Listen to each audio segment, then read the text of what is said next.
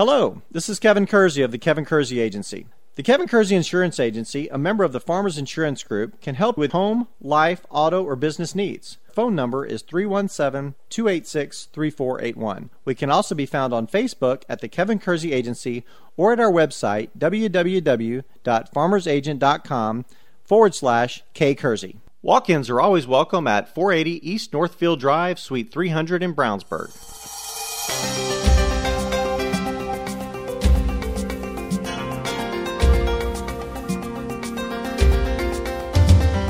The Kevin Kersey Agency presents Central Indiana Today on WYRZ.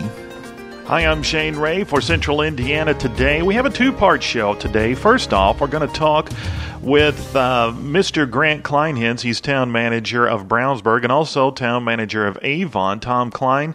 As we were on site when Ronald Reagan Parkway in Brownsburg opened up, and we also had a chance to talk with Tom Klein, who was present at the time. Well, about the uh, opening in Avon. Let's hear what they had to say about this historic event in Brownsburg and Avon.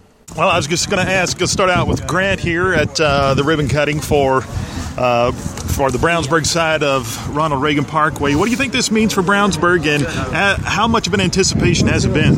Well, it's been a long time coming. I, I know the uh, original overpass over 74 was started in 06, 07, so that's, by my reckoning, 10 years, right? So a decade. And uh, we've been looking forward to this for a long time and really appreciate all the partners that allowed us to get to this point the county, Metropolitan Planning Organization, the Redevelopment Commission, the council, everybody who had a hand in approving uh, all the agreements and financing that were required to get this done. And I, I think our investment in this will be returned a hundredfold. Have um, County Councilor uh, Matt Whetstone uh, here at uh, the ribbon cutting as we sit standing here and freeze. so that's why I'm shaking like this. What kind of input? I mean, uh, talk about the uh, the joint efforts between the county and the town of Brownsburg on getting this done. Well, I, I think uh, when I started in 2011, one of the things that I was told that this would probably be a 10 or 20 year project, only because it was such a large expenditure. Mm-hmm. When the county came forward and said they were willing to participate and assist us in applying for grant funds, we jumped on, and I I think we tried our best to get that. And Matt worked very hard, uh, Matt Whetstone, as well as everyone else. But we did receive that funding, and without that ten million dollars from the from the state through the federal government, it, it would not have been possible. Yeah. Now we got Tom Klein here, who is. Uh, with, uh, of course, the town of Avon. Talk to us about the connection now, the easy connection, so to speak, with uh, with the town of Brownsburg with the Ronald Reagan Parkway. Well, yeah, I should also remind everyone that we also partner with Brownsburg and the county to uh, extend the Reagan to four lanes from uh, 300 North all the way to US uh, 36. So that was done earlier this year, and so now uh, that is completed. So when this gets open, you'll be able to get all the way down actually to I 70 um, from here through Avon. So that's a great addition to, for all of us to connect all of our communities, um, not only through um, for motorists but also our pedestrians and, and bicyclists because we will have um, trails on our project as well. You know, uh, earlier today you had a little damper on some of your celebration in Avon, but there was another big event that uh, that happened with you guys. Why don't you tell us about that? Yeah, we opened up the Avon Avenue Bridge today. Um, we didn't have the roundabout because it uh, didn't have the ribbon cutting because it was raining, but we did a procession over the bridge, which was pretty neat at nine o'clock. We had a, a police tr- police car and a fire truck and an ambulance and a school bus with a bunch of folks in it. I rode the school bus; that was fun. Uh-huh. And then citizens were right behind us too, so we probably had uh, 50 or 60 cars go over. Uh, so yeah, it was a big occasion. Uh, now no one will ever get stuck by a train in Avon. Now this particular stretch of road that opens up uh, tomorrow, right, Grant? Yeah, as of tomorrow, the striping will all be finished and it'll it'll be released to be opened. I don't know what time that may be. My guess is it'll be early afternoon. Okay. But we'll we'll definitely release a press release letting everyone know when it's open. And as far as uh, the the new uh, spot there in Avon, that, that's is that ready to go now? Yeah, it's open. It opened, so it's officially open. Uh, we actually been monitoring it today to see how it's going. Uh, I was just out there a little while ago, and it's operating pretty well. Uh, we had a little bit of a backup at 36, but the timing I think is uh, the signal at 36 we need to look at. But uh, I think also people are trying it out that maybe not won't use it for long term too. So yeah. we'll, let's keep an eye on it. All right, gentlemen, thanks for talking with me. Great, thank you. Thank you. It was cold and rainy, but it got done. All right, moving on to our next interview. It is with Bob Jenkins. I interviewed him a little over a year ago, I think, when we started broadcasting the Flashback Party, which, of course, is hosted by Bob. I went into a little bit of detail about Bob's history with uh, not only WYRZ, but with uh, the template for WYRZ, which was Radio Brownsburg. So here's my interview with the legendary Bob Jenkins. I am interviewing a special guest. It's the first time, I believe, the first time he's been on the FM here at uh, WYRZ. And we'll get into a little bit of history of how I uh, know Bob and why he has been here before. But first, let's get to know him a little bit better. Mr. Bob Jenkins, how are you, sir? I'm fine. Uh, looking forward to this. Keep the questions easy now because I'm not uh, very smart. Well, this is the old, there's going to be a test or a quiz afterwards right. type thing. Well, now tell us, where did you grow up, Bob?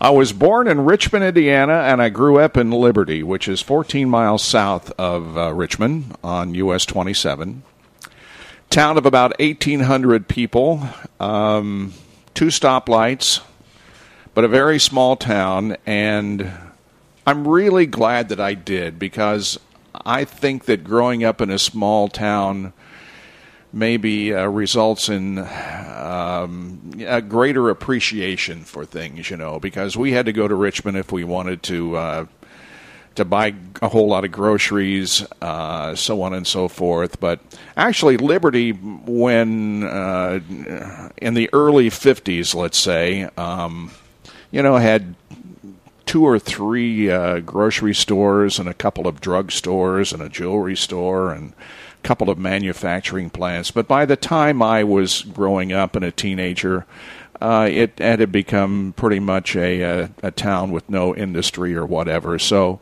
uh, I, I, think you're taught uh, a lot of uh, different things that perhaps you uh, aren't taught in a large city, and I'm very glad I grew up in a small town. Yeah, small town values, as they say. Absolutely, yeah, yep. Um, my my dad worked uh, at a, a lumber yard and was the guy who would deliver uh, fuel oil to uh, people who had uh, oil furnaces.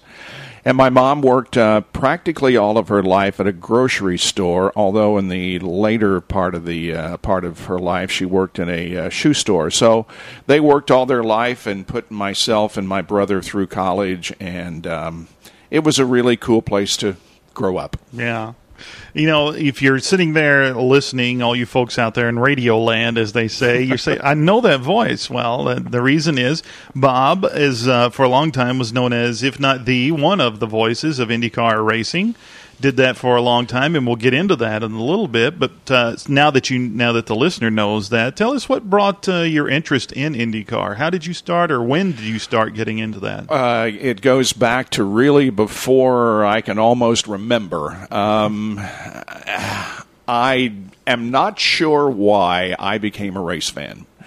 My brother, who was six years older than I, was a race fan, and I've often thought maybe it was because you know, as little brother, you don't know anything, and you're kind of uh, a tag along, and you get in the way a lot. So, uh, I think maybe I wanted to learn more about something than he knew. Mm-hmm. And so I think I chose auto racing. and uh, I just especially became a fan of the Indy 500 went to the Speedway for the first time in 1958. Um, I'm sorry, 57. Went to my first 500 in 1960. I went to my first race, big car race, as they used to call them, in 1956, in August of 1956.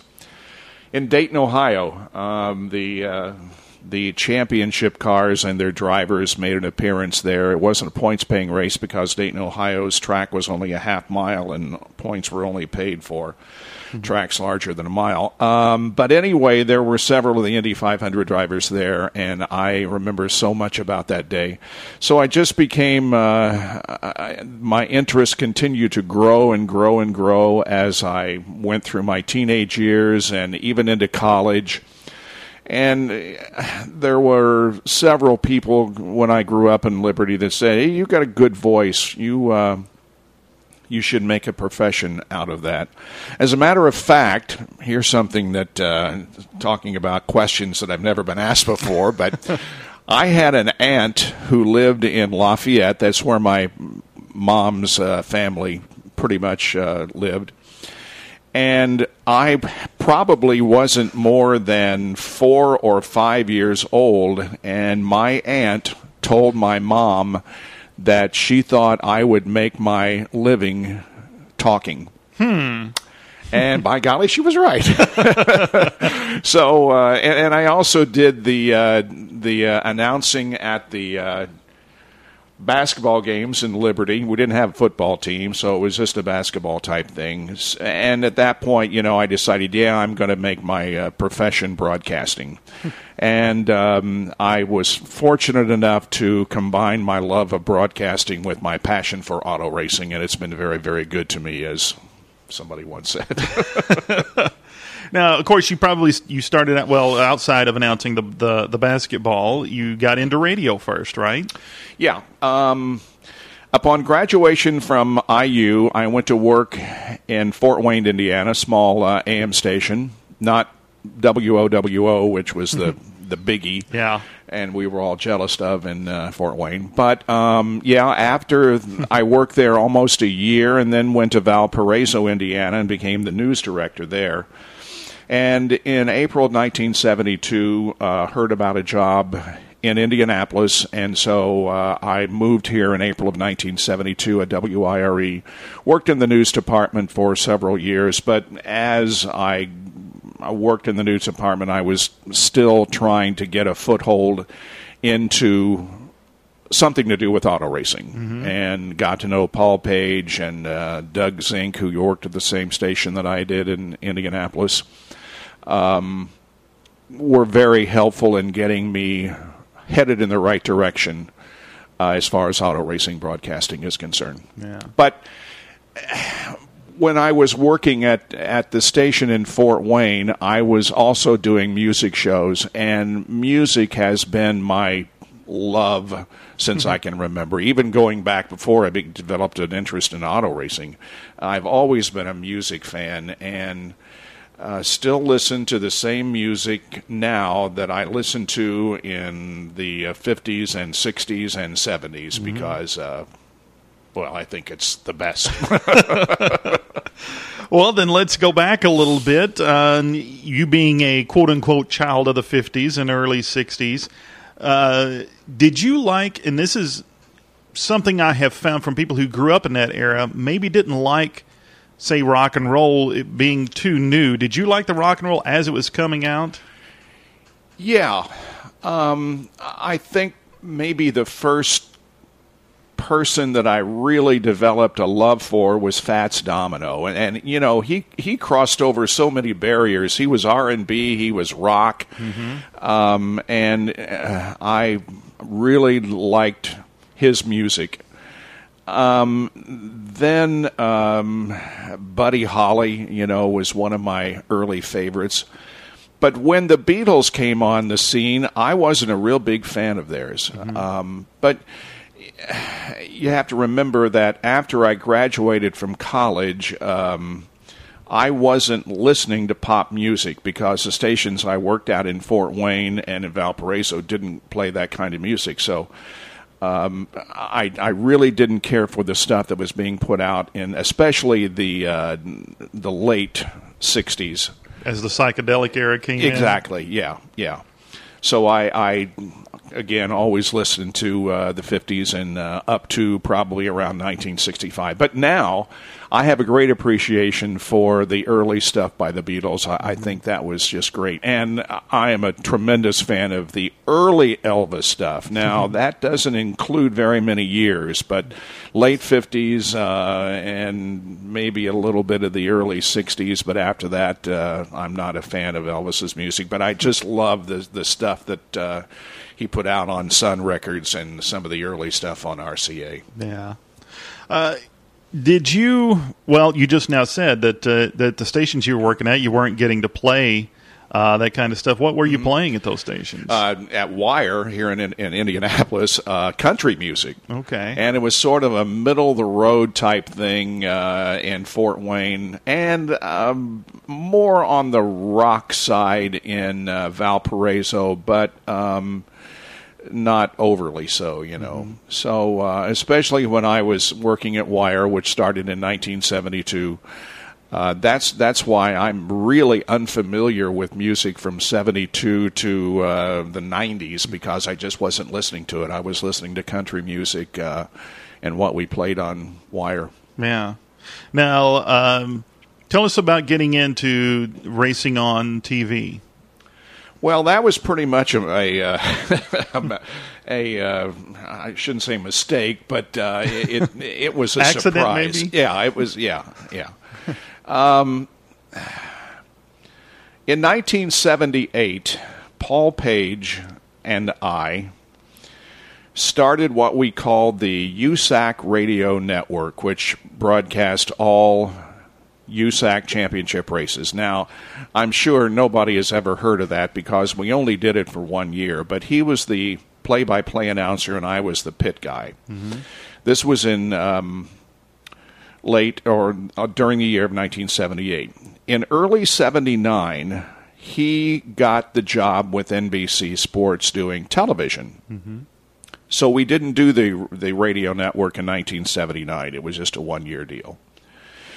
But while he was working for NBC in 79, he heard about a cable channel that was going to go on the air that was going to do 24 hours of sports. And everybody said, yeah, right. uh, that'll never work. Like bottled water. Yeah, exactly. Who wants that? Hey, who's going to watch sports for 24 hours? Um, it was called the Entertainment Sports Programming Network. And he learned that one of the first sports that ESPN wanted to do was auto racing. And he recommended me to them, and that's how it all started. We did a couple of, uh, well, more than two. We did three or four races for ESPN in late 1979. Now, most people will tell you that ESPN went on the air in 1980. Well, that's not true. Uh, we did several things uh, auto racing related in 1979. So that's how I became involved with ESPN and auto racing, which really lasted um, for, well, I retired in 2012 and I really stopped working for them in 2005. But all that time, I was either working for ABC or ESPN, and that's uh, you know I, I didn't do IndyCar racing all that time. Uh, I did 14 years of NASCAR racing, uh, which was fun. Uh, it was it was good. I I can't really complain, but I have never really been a stock car fan, so I wasn't doing exactly what I wanted to do. Although I did work with two of the finest people that I have ever met in Ned Jarrett and especially Benny Parsons. Benny and I became extremely good friends, and I I look back on those years and uh, and can see that they were very very important to me, not only in my broadcasting career, but just being around Benny and and absorbing uh, the type of person that he was. He was just absolutely incredible. So that's how the television thing began, and. Um, like I say, it wasn't something that I had really thought would happen, but it did, and I'm glad it did. yeah. And now, uh, you know, you've been doing, you did that for a long time, and like you said, you retired in uh, twelve. Yeah, I, yeah, yeah. and um, just decided. You your public statement was, "I just decided it was time." Yeah. And uh, Yeah, I, I've I've seen too many race drivers go beyond when they should have retired, and I didn't want to do that. And announcers too. Um, I was I was going to be 65 that year, so in February I told everybody at NBC Sports that I was going to uh, retire at the end of the year.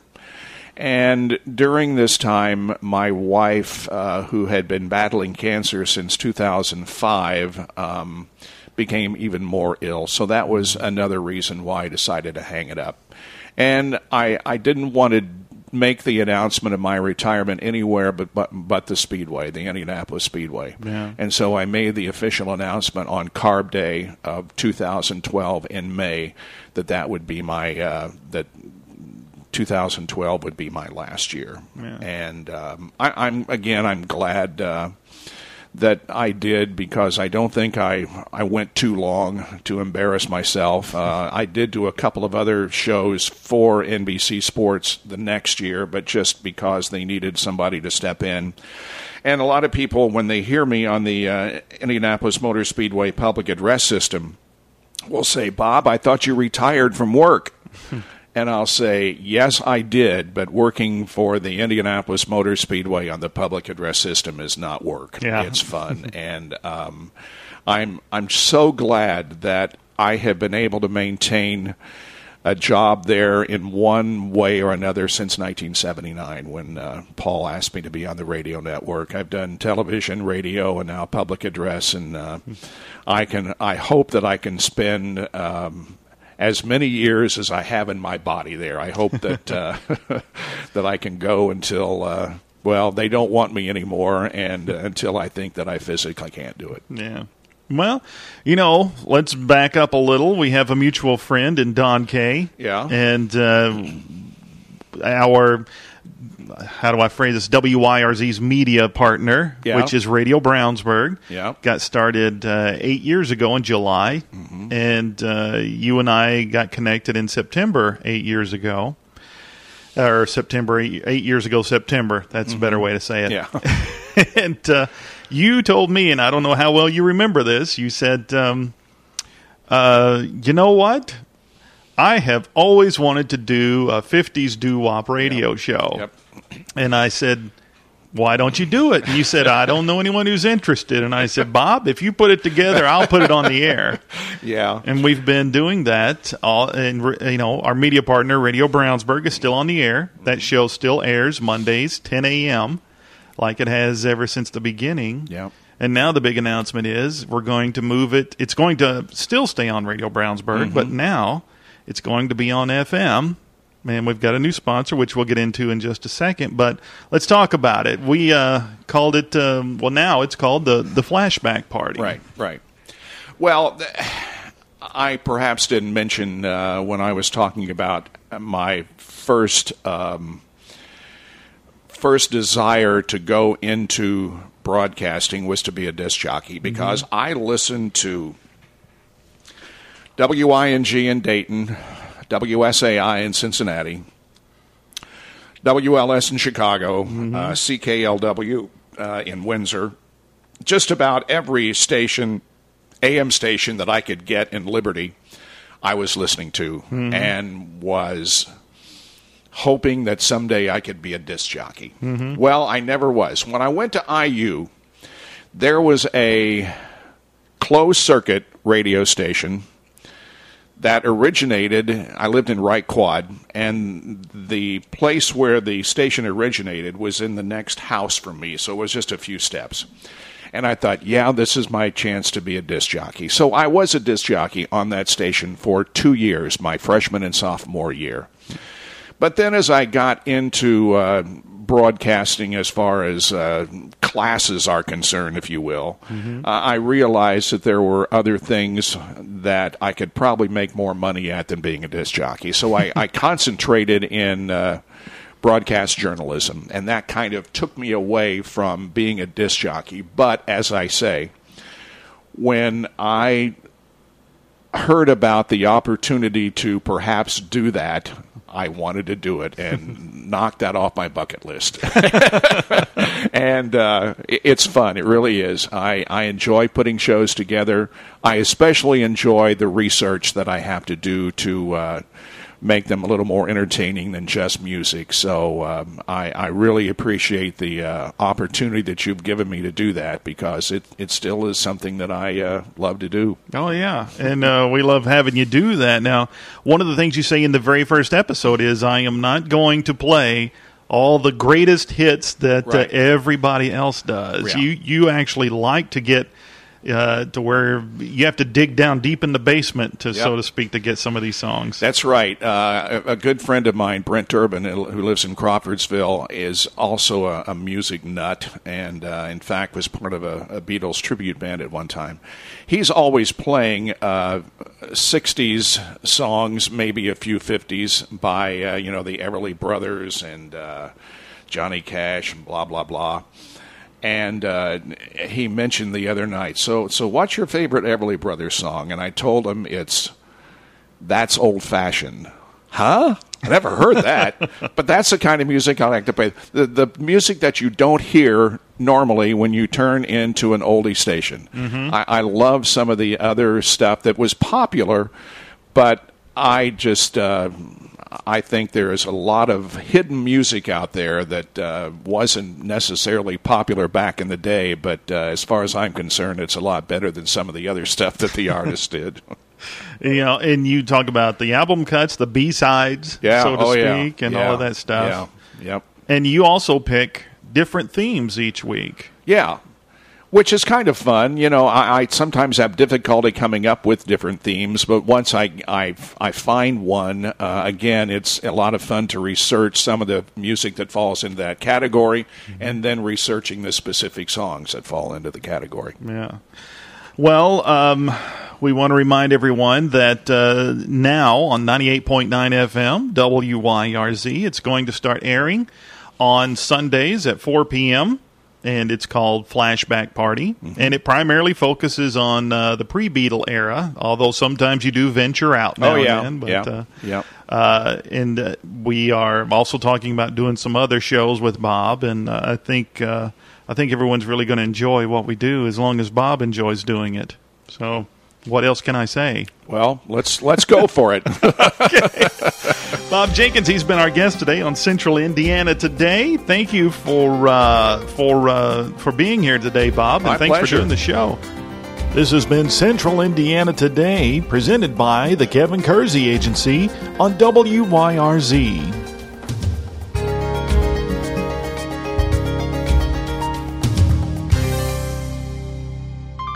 Hello, this is Kevin Kersey of the Kevin Kersey Agency. The Kevin Kersey Insurance Agency, a member of the Farmers Insurance Group, can help with home, life, auto, or business needs. Phone number is 317 286 3481. We can also be found on Facebook at the Kevin Kersey Agency or at our website www.farmersagent.com forward slash K Kersey. Walk ins are always welcome at 480 East Northfield Drive, Suite 300 in Brownsburg. The new Plainfield UPS is now hiring for part time package handlers for three different shifts morning, evening, and late night. A weekly retention bonus, pension, benefits, and college tuition reimbursements are available for part time UPS employees. More information on available positions, online applications, and scheduling an interview can all be found at www.upsjobs.com.